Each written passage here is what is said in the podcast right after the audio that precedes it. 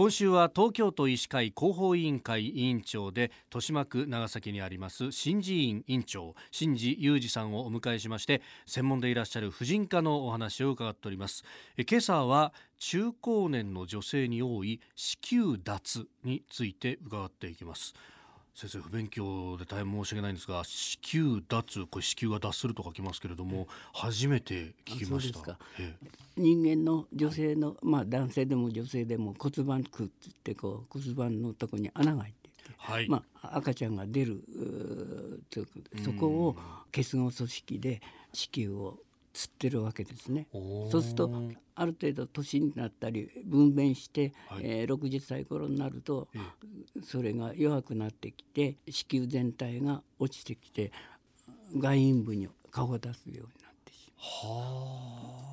はあそれを子宮出すというと。それで全体が落ちる人もあれば、はい、一部が。落ちてくる人も。あ、それつってるっていうのは筋肉で。筋肉もありますけど、ええ、主に子宮から出ている、はい、こう4本の靭帯があるんです。はあ人体でつってるんですか、ええ、はあ。そうするとずっと重力がかかり続けてる以上は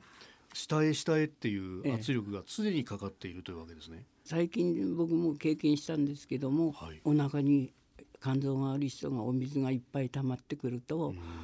子宮脱になってしまった。あ上から押されるってことですか、はあ。そういう他の病気とのこうもあ併発みたいなものもあるんですね。これあの中高年の方に多いっていうのはその加齢によってですか、ね、人体が弱くなってくるとか伸びてしまうとかですか、ええ、そうです。うんこれそういった人体っていうものを修復するっていうことが可能なんですか、まあ、あの体操とかホルモンとかっていうことが言われますけども、その場合は下垂って言ってあのまだ顔を出さない。若干下がってるかなぐらい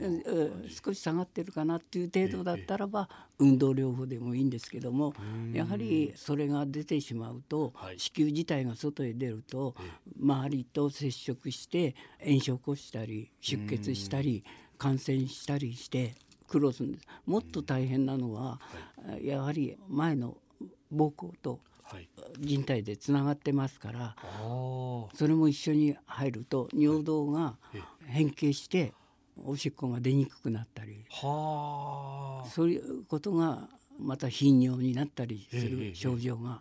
非常に問題になってその場合にはやはり僕らだけじゃ手に負えないんで泌尿器の先生と連携してお願いしたりしていますね。まあ頻尿とかそういうことになるとまあ加齢だからねっていうふうに思いがちですけど、ね、そうかそういう原因子宮脱っていうのも一つの原因として考えられるんですね。まあ、まあ、頻尿の方薬物の、ええ。過活動膀胱っていう薬があるんですけども、はい、それを飲む前に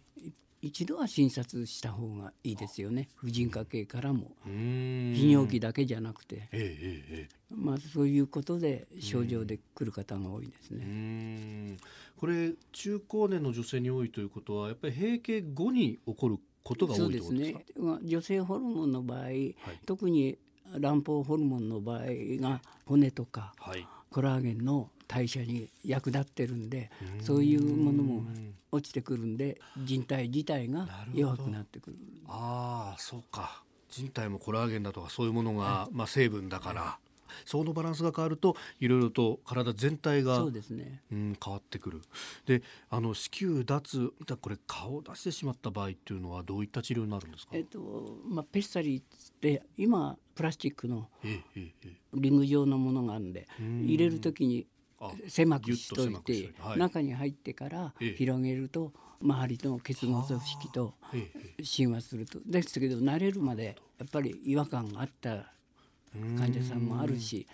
また出てしまう人もあるしまあその場合は大きさを変えたり形を変えたりして子宮を保つ役目をしてます、ね、うん。なるほど。でもそういうのを我慢せずにやっぱり一度相談しに行くと